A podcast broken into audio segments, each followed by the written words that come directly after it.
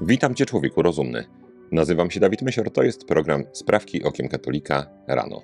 Jest piątek, 19 maja. To jest 41 dzień okresu wielkanocnego.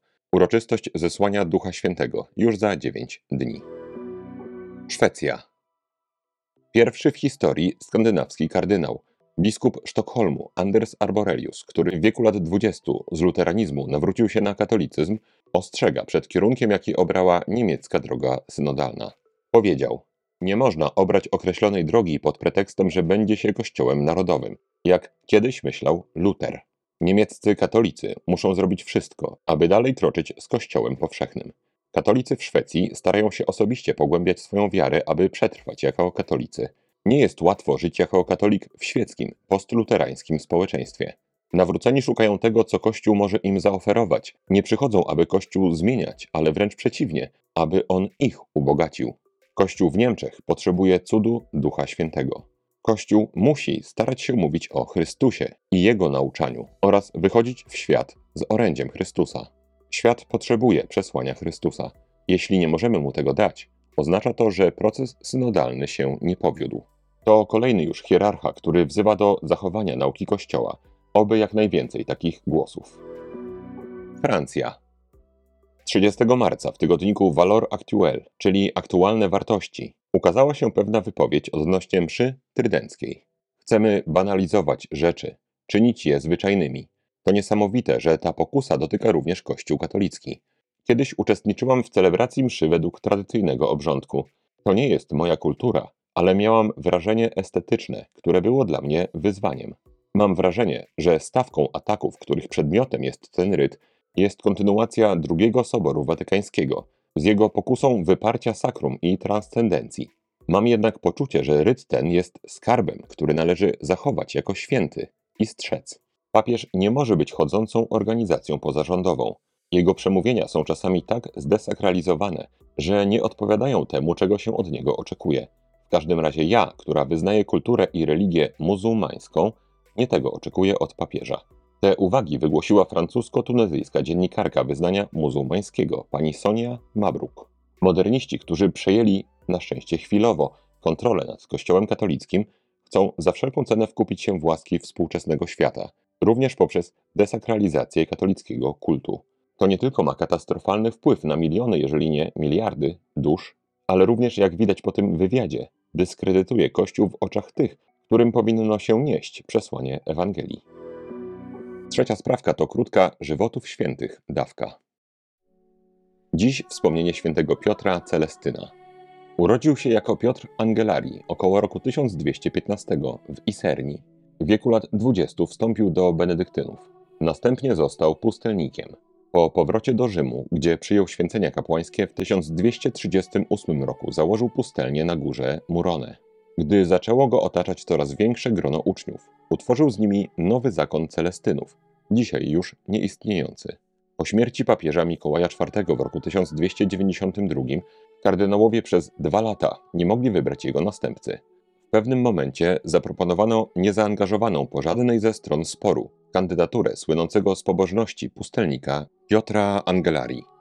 Zyskał on jednogłośne poparcie i 5 lipca 1294 roku został wybrany papieżem. Przyjął imię Celestyn V. Do Rzymu przyjechał na ośle, ubrany w zniszczone odzienie. Miał wtedy niespełna 80 lat. Po intronizacji nigdy więcej nie pojawił się w Rzymie. Papież Celestyn V spostrzegł szybko, że nie nadaje się na tron Piotrowy. Pół roku po wybraniu go na stolicę Piotrową, 13 grudnia 1294 roku, złożył urząd papieski i wrócił do swojej pustelni. Jego następca Bonifacy VIII, bojąc się, by jego poprzednik nie był wykorzystywany w rozgrywkach przez stronnictwa chcące przejąć władzę nad kościołem, uwięził go na zamku Fumone. Tam po niespełna półtora roku, 19 maja 1296 roku, Piotr Celestyn zmarł.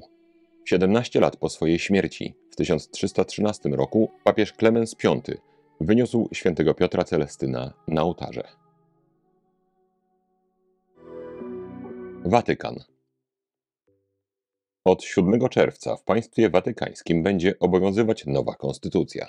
Gubernatorat Państwa Watykańskiego, który w imieniu Watykanu uczestniczy w instytucjach międzynarodowych, których członkiem jest Stolica Apostolska, zyska od teraz więcej władzy kosztem sekretariatu stanu. Przewodniczący gubernatoratu jest z urzędu przewodniczącym papieskiej Komisji Państwa Watykańskiego. Członkami komisji, która pełni funkcję ustawodawczą, oprócz kardynałów, będą od teraz mogły być również osoby świeckie. Stany Zjednoczone. Według badań opublikowanych przez Instytut Studiów nad Rodziną, częściej rozwodzą się pary, które mieszkały razem przed ślubem. 46% par amerykańskich biorących udział w badaniu mieszkało razem przed zaręczynami, 20% po zaręczynach, a 34% czekało do ślubu. Rozpadło się 34% małżeństw tych osób, które mieszkały razem przed zaręczynami, w porównaniu do 23% małżeństw osób, które zamieszkały razem po zaręczynach lub po ślubie. Kolejne pytania zawarte w badaniu ujawniły najczęstsze powody, dla których pary planowały wspólne zamieszkanie przed ślubem. 44% stwierdziło, że zrobiło to, aby spędzać więcej czasu z partnerem. Spośród nich rozwiodło się później 33% małżeństw. 22% małżeństw mieszkających razem przed zaręczynami powiedziało, że zrobiło to z powodów finansowych. Z tych małżeństw rozpadło się 40%. Dla 17% mieszkanie osobno było niewygodne. Spośród nich wzięło rozwód 29% małżeństw. Kolejne 17% zamieszkało razem, aby przetestować związek. Z tych małżeństw rozwiodło się 33%. Najczęściej też rozwodzą się te osoby, które w swoim życiu mieszkały z dwoma lub więcej partnerami. 43% takich osób się rozwodzi. Po raz kolejny okazuje się, że najlepsze dla ludzkiego szczęścia i stabilności społeczeństwa jest życie według katolickiej nauki. Natomiast nie należy żyć według niej, aby zachować swoje małżeństwo, ale dlatego, że po prostu jest ona prawdziwa. Kanada. Aktorka Evangeline Lilly opublikowała na Instagramie komentarz dotyczący wizerunku mężczyzn i kobiet w filmach. Dlaczego pochwalamy męskość tylko u kobiet i oczerniamy ją u mężczyzn? Dlaczego pochwalamy kobiecość tylko u mężczyzn i poniżamy ją u kobiet? Dlaczego odczuwamy potrzebę oczerniania mężczyzny w superbutach, prowadzącego pick-upa, który nie boi się uderzyć kogoś w twarz, ale gdyby był kobietą, byłby uosobieniem fajności? Dlaczego mężczyzna, który uwielbia się malować, łatwo płacze i zostaje w domu, aby zajmować się obowiązkami domowymi, jest dzielny, a kobieta, która robi to samo, jest żałosna? W kolejnej części wpisu aktorka wezwała do umożliwienia mężczyznom i kobietom praktykowania tradycyjnych ról płciowych bez wstydu.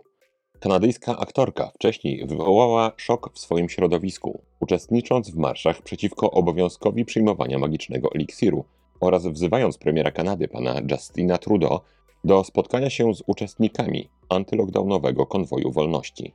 Jak pamiętamy, pan Justin Trudeau, protegowany Klausa Schwaba, wybrał inne rozwiązanie i zamroził kierowcom konwoju wolności pieniądze na kontach. Zupełny brak dostępu do swoich własnych pieniędzy spowodował u wielu protestujących tak gigantyczne problemy, że konwój wolności szybko się rozproszył. Dzielny pan Justin Trudeau a oczywiście wszyscy, którzy mówią o zagrożeniach przejścia na pieniądz jedynie cyfrowy, bez gotówki, to znudzeni życiem amatorzy teorii spiskowych. Turcja.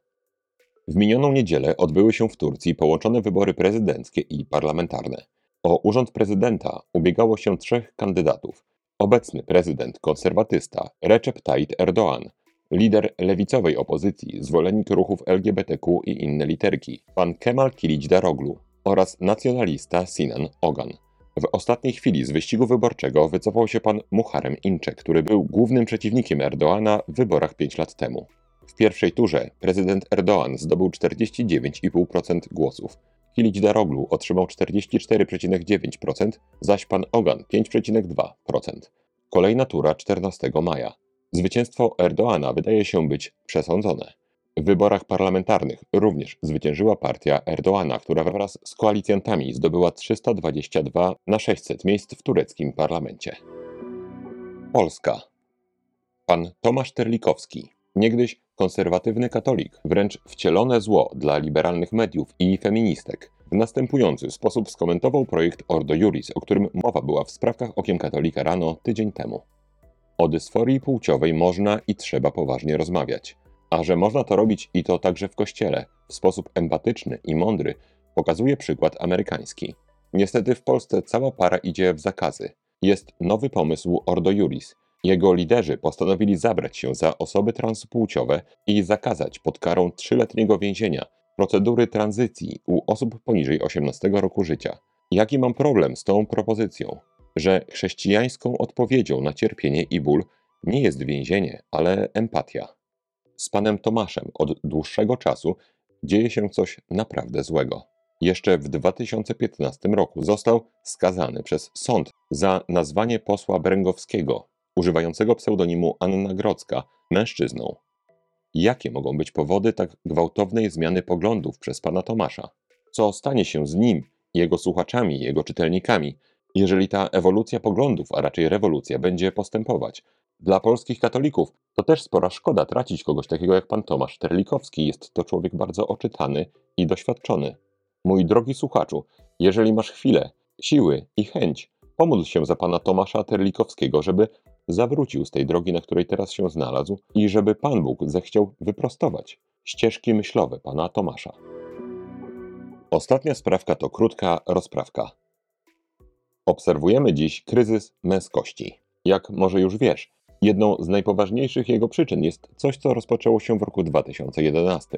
Rok wcześniej bardzo ożywiła się lewica, oburzona gigantycznym, spowodowanym przez finansjerę, kryzysem nieruchomościowym z roku 2008, w wyniku którego ogrom ludzi zbiedniał, co doprowadziło niestety do wielu samobójstw i w wyniku którego nie zbiedniała jedynie finansjera. Lewica postanowiła się z nią rozprawić. Finansjera to jednak ludzie najwybitniejsi, jeżeli chodzi o chronienie własnych interesów. I już rok później zaczęło się ogromne finansowanie lewicy, by ta skupiła się na nowych, sztucznie wykreowanych problemach, takich jak LGBTQ i inne literki, ekologia czy rasizm. I tym samym odwróciła wzrok od samej finansjery. Jednym z tematów, który zaczął być wtedy bardzo rozgrzewany, był feminizm, jednak z nowym, jeszcze bardziej obrzydliwym i zakłamanym obliczem. Ta nowa wersja feminizmu, jak zresztą wszystkie te nowe problemy lewicy, używa bardzo wyrafinowanych technik do zmiany sposobu myślenia ludzi. Nawet najrozsądniejsze kobiety w jakimś stopniu zostały przezeń dotknięte przez serial, film i media społecznościowe.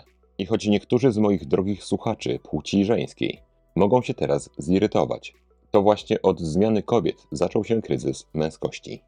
Mężczyzna to stworzenie dość proste. Gdy osiąga on względną dojrzałość, kiedyś mniej więcej w wieku lat 18, dzisiaj, jeżeli w ogóle, to w wielu przypadkach około 40, najsilniejszym możliwym motorem jego działania jest poczucie odpowiedzialności. Dopiero gdy go zabraknie, wtedy mężczyzna, choć już tylko z nazwy, zaczyna szukać siebie, szukać przyjemności. Nadmiernie interesują go sprawy łóżkowe, używki, które robią mu przyjemnie, i otwiera się też na przyjaźń z pilotem do telewizora i swoją kanapą. Słowem, zaczyna zupełnie się gubić i kryzys męskości gotowy. Pomijam na razie w ogóle mężczyzn, których kryzys męskości doprowadza do znalezienia w sobie kobiecości, choć to oczywiście zjawisko coraz częstsze. Zabierz mężczyźnie odpowiedzialność i staje się on imitacją mężczyzny. Niezliczoną liczbę razy słyszałem od kobiet: OK, ja bym nawet chętnie pozwoliła mężczyźnie prowadzić rodzinę, wziąć za nią pełną odpowiedzialność, gdyby ten chłop był męski i odpowiedzialny. Pytanie jednak, co jest pierwsze: odebranie mężczyźnie odpowiedzialności, czy jego bycie nieodpowiedzialnym? Drogie panie, jeżeli chcecie mieć dobre małżeństwo i odpowiedzialnego męża, przywróćcie mu najpierw odpowiedzialność. Jak to zrobić? I tu znowu niektóre z pań mogą się zirytować. Otóż nie można obarczać kogoś odpowiedzialnością, jednocześnie nie dając mu wpływu na to, za co ma być odpowiedzialny. Nikt przecież nie jest odpowiedzialny za rzeczy, na które nie ma wpływu. Jeżeli wasz mężczyzna, niezależnie w jakiej formie moralnej czy intelektualnej dziś jest, usłyszy: Cóż, Stefan, ty jesteś głową rodziny i to ty jesteś za nas odpowiedzialny. Decyduj. Facet taki raczej z pewnością nie zrobi tego, czego tak boją się, będące pod wpływem niesamowitej inwazji socjotechnicznej kobiety, czyli nie stanie się raczej tyranem czy apodyktycznym władcą. Jeżeli naprawdę poczuje, że on ma ostatnie słowo i poczuje wiążącą się z tym odpowiedzialność, prawdopodobnie szybko, zupełnie przerażony ogromem swojej odpowiedzialności, zacznie stawać się bardzo szybko męski. Ale co zrobić, jak mój mąż nie słucha, czy wręcz podejmuje głupie, złe dla naszej rodziny decyzje? Cóż, Mężczyznami jeszcze się zajmiemy. To na dzisiaj wszystkie sprawki okiem katolika rano. Jeżeli chcesz mi pomóc, daj proszę łapkę w górę pod tym filmem na YouTubie i napisz komentarz. Życzę Ci błogosławionego dnia. Święty Piotrze Celestynie, módl się za nami. Człowieku rozumny, trzymaj się, nie łam się i bardzo Ci dziękuję za Twój czas. Mam nadzieję, że do zobaczenia w programie Sprawki Okiem Katolika i do usłyszenia w Sprawkach Rano w poniedziałek. Zostań z Panem Bogiem.